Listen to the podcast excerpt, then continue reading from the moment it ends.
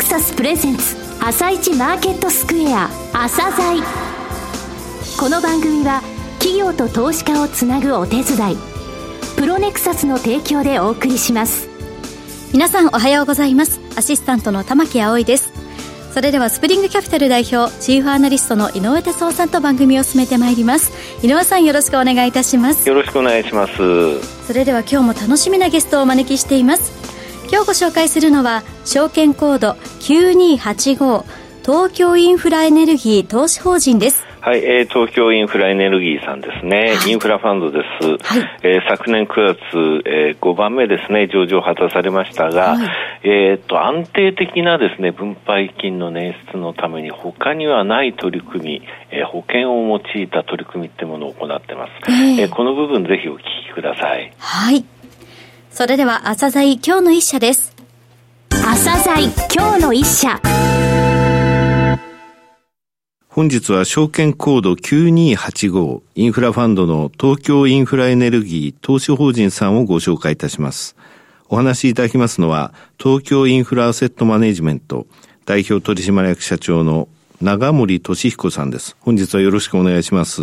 長森でございます。よろしくお願いいたします。えー、上場されたのは昨年9月ですね。インフラファンド5社目の上場でした。1年以上が経過しましたが、えー、基本理念、再生可能エネルギー発電設備関連資産への投資を通じた良質な投資機会を創出とあります。えー、まずはスポンサー会社のご紹介、それからスポンサーのですね、えー、サポート体制ですね、サポート会社による、えー、こちらについてお話しください。はい。私ども東京インフラアセットマネジメントのスポンサー企業はメインスポンサーであるアドバンテックの100%子会社である東京インフラホールディングス、アイオイ日清同和損害保険、NEC ネッツ SI の3社です。メインスポンサーであるアドバンテックは非上場で馴染みがないかと思いますが、半導体部品製造メーカーとして高い技術を保持しています。えー、太陽光パネル、それから発電設備の選定、活用においても、うん、その技術力を活かしまして、はい、開発から工事、オペレーションといった各事業をワンストップで手掛けています。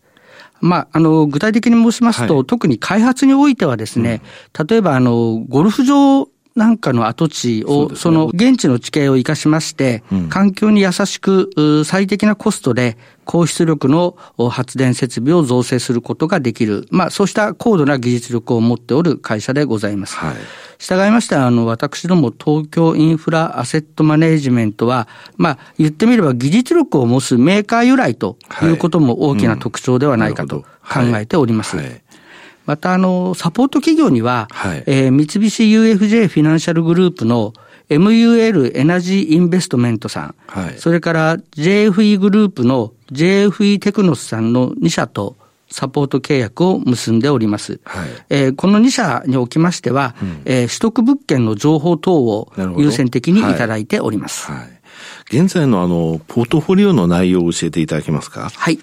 えー、私どものあの、ポートフォリオでございますけれども、当初方針といたしましては、再生可能エネルギー発電施設のうち、太陽光発電設備関連に80%以上、その他の再生可能エネルギー関連設備に20%以下の配分を目指しております。なるほど。ただし、現在はすべて太陽光発電設備への投資となっております。はい、対象地域といたしましては、はい、茨城県に2施設、はい、栃木県、福島県、北海道にそれぞれ1施設の計5施設、うん、取得価格合計85億円、パネル出力合計では20メガワットとなっております。はい。各施設の電力の買取価格ですね。はい。こちらを教えていただけますかね？はい。えー、各施設のフィット買取価格は40円から36円になっております。はい、パネル出力ベースで93%以上がフィットの残存期間が15年以上と。なっております。初めの頃の高い価格ってことですね。40円から36円と、ね、その通りでございます。はい。これはあの収益上非常に、えー、アドバンテージがあるという感じですね。こうしたポートフォリオ構成が、うん、まあ収益の安定につながるものと考えております。はい、それからこのファンドですが、フィットだけでなくですね、他にも収益の安定化のために、他のファンドにはないものも含めた取り組みをされているということなんですが、他のファンドにはないものとはどういうことなんでしょうか、ね、安定した収益と、はい、それから発電実績が好調だった場合に、うん、その発電得られる収入の上振れ分をですね、はい、投資家の皆様に還元できる賃貸スキームを構築しております。はい、少しあの具体的にお話をいたしますと、うん、私どものスポンサーに、IOI 日清同和損害保険が参加しておりますが、はい、同社は私どものために太陽光発電事業の、まあ、いわばポイントでございますが、うんはい、日射量リスクにつきましてフォーカスをした損害保険を開発しております。はい、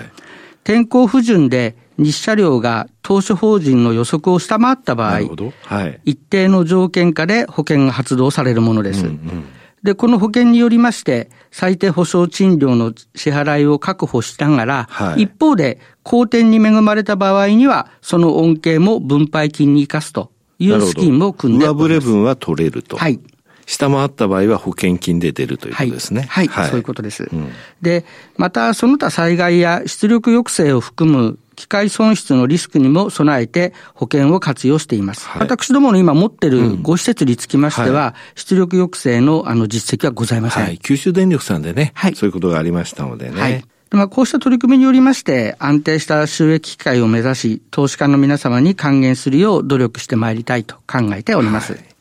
今後の成長戦略ですが、どうお考えでしょうか？えー、現在の資産規模は、はい、あの、85億円です、うん、まず資産規模の拡大を図りたいと考えております。はい、そうですね。はい。うん。で、この資産規模を当面ですね、まず200億から300億へ拡大いたしまして、はい、えー、将来的には1000億円を目指していきたいというふうに考えております。今日そうなると施設を買う。はい。えー、スポンサーパイプラインの活用。はい。これは不可欠ですね。はい。はい。あの、そのためにはスポンサーパイプラインの活用がおっしゃるように不可欠でございまして、はい。現在メインスポンサーの先ほど述べましたアドバンテックグループの開発予定のものを含めますと、はい、25施設で約150メガワットの物件を保有しております。はいはい、この物件すべてに私ども優先交渉権を保持しておりまして、積極的に組み入れていきたいと考えております。なるほど。はい。この25施設ですか？はい。もう稼働しているものっていうのはどれぐらいあるんでしょうかね？21物件でございます。じゃあもう買おうと思ったら買えるってことですね。そうですね。あの、ただ投資家の皆様にですね、うん、満足いただく水準なきゃいけないもんですから、その辺をチェックしているところでございます。はい、はいあの、残りの4物件も開発はされてるんですか？はい、開発は進めております。うん、積極的な組み入れを今後期待できるということですね。はい。はい。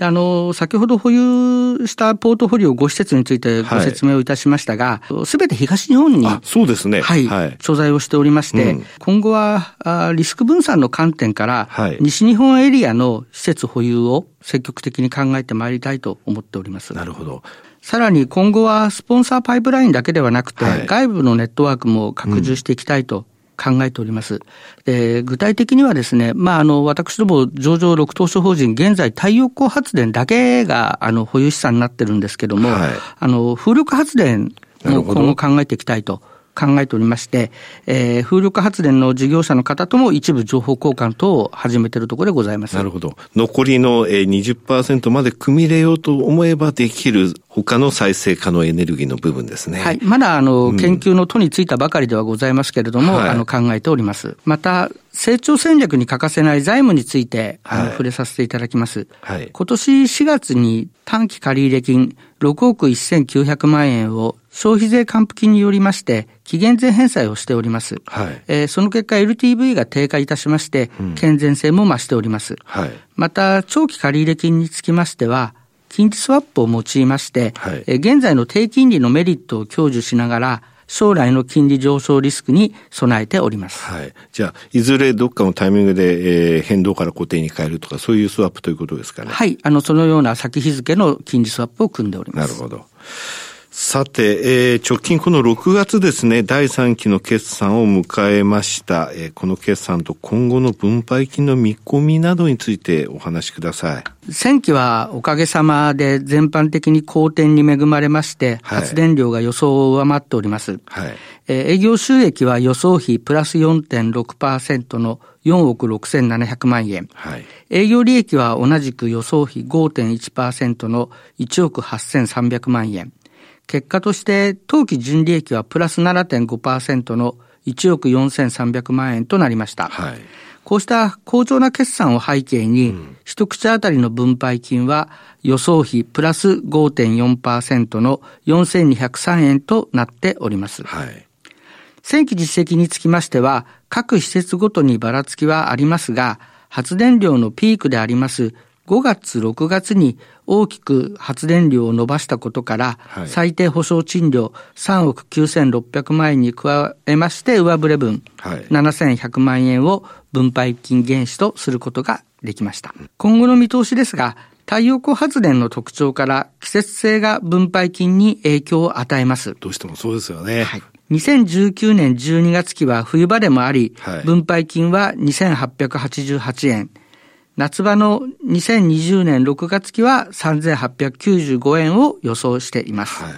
分配金利前につきましては、通期でお考えをいただければと考えております。すね、今お話しいたしました2期の予想分配金は、えー、合わせて6783円でございます。はい。11月20日の終値から計算をいたしますと、はい、5.9%の分配金利回りとなる計算でございます。うん、予想分配金利回り、はい、ということですね。最後になりましたが、リスナーに向けて一言お願いします。私は、あの、メガバンク、それから信託銀行、うん、はい、えー、プライベートエクイティファンドとキャリアを積んできております。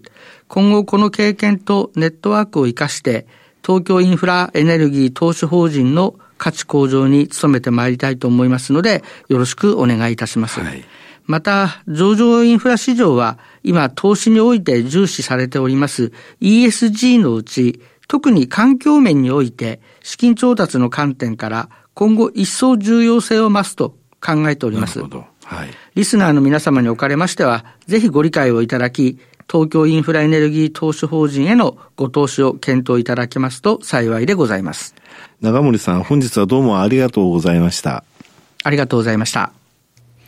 今日の一社、東京インフラエネルギー投資法人をご紹介しました。さらに井上さんにお話しいただきます。はい、あの、非常にね、えー、細やかな配慮をして、えー、投資家のことを考えているファンドだなと思います。はい、それから資産規模ね、とにかく増え増えてほしいなというふうに思いますよね。えーはい、えー、スポンサー会社の会、サポート会社、MUL、エナジーインベストメント、それから JFE テクノス、この2社からですね、情報も来るわけですよ。はいえー、で、メインスポンサーの、えー、アドバンテックのところでいきますと、25物件のうち21物件はもう稼働しているということなんですよね。で、その他、えー、再生可能エネルギーとして風力発電を今、検討を始めたよってお話ありましたよね、はい、バイオマスもあります、水力もあります、地熱もあります、こういったところにね、えー、広げていくことによって安定性っていうものが、これから先、えー、インフラファンドっていうのは求められてくる時期があると思うんですよね。はい、そういった、そういったところでいきますと、5番目に上場しました。が、そういったところでは宣伝をつけるって言いますかね、うそういう役割を期待したいと思います。はい。それでは一旦お知らせです。企業ディスクロージャー IR 実務支援の専門会社プロネクサス。上場企業のおよそ6割2200社をクライアントに持つ。これはアジア証券印刷の時代から信頼と実績を積み重ねてきたからこそ。さらにプロネクサスが目指すのは企業と投資家をつなぎ日本の株式市場を活性化させることです。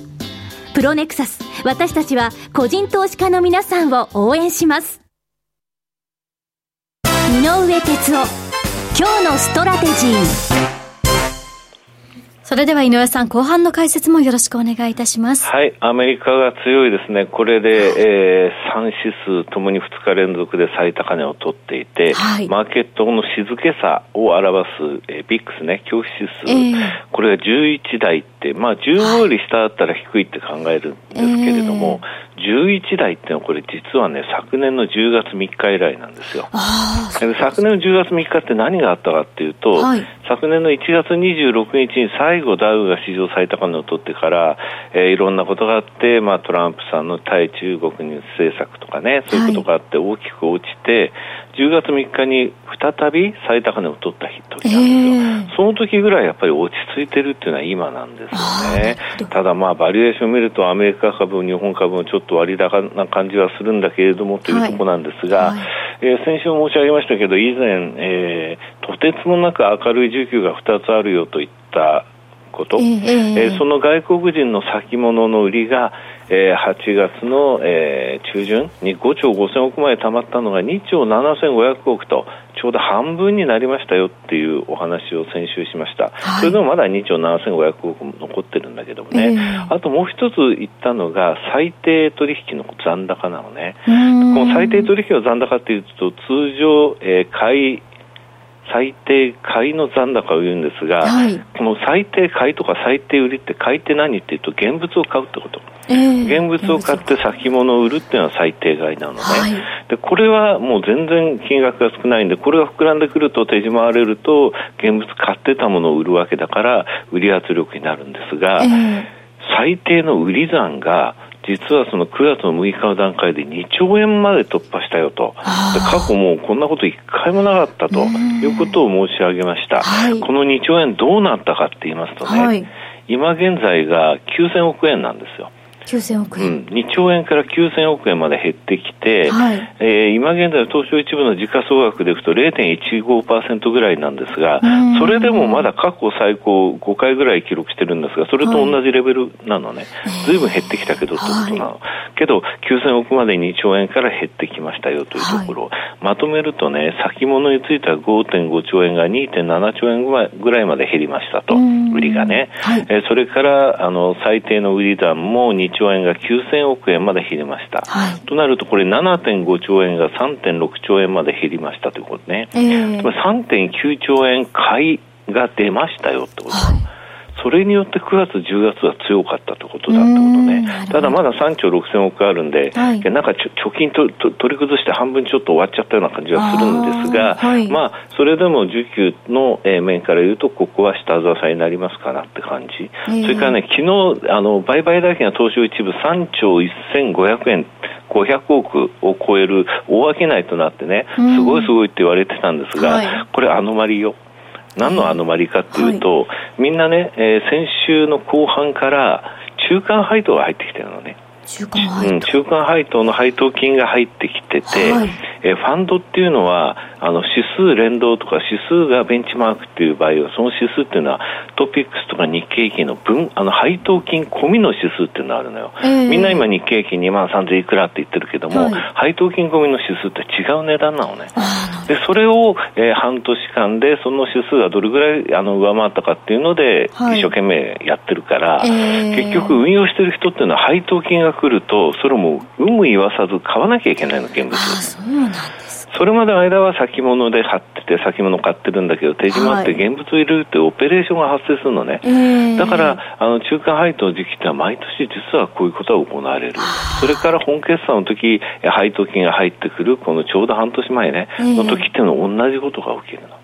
この時期っていうのは、うわ、外国人買ってきたとはいえ、外国人のファンドでベンチマークが配当金の指数っていう、そういうファンドが入ってますよってこと、それ一つ注意しておいてくださいってことです。はい、わかりました、はい、井上さん、本日もありがとうございました。また来週もよろしくお願いします。この後は東京市場の寄り付きです。朝鮮この番組は企業と投資家をつなぐお手伝いプロネクサスの提供でお送りしました。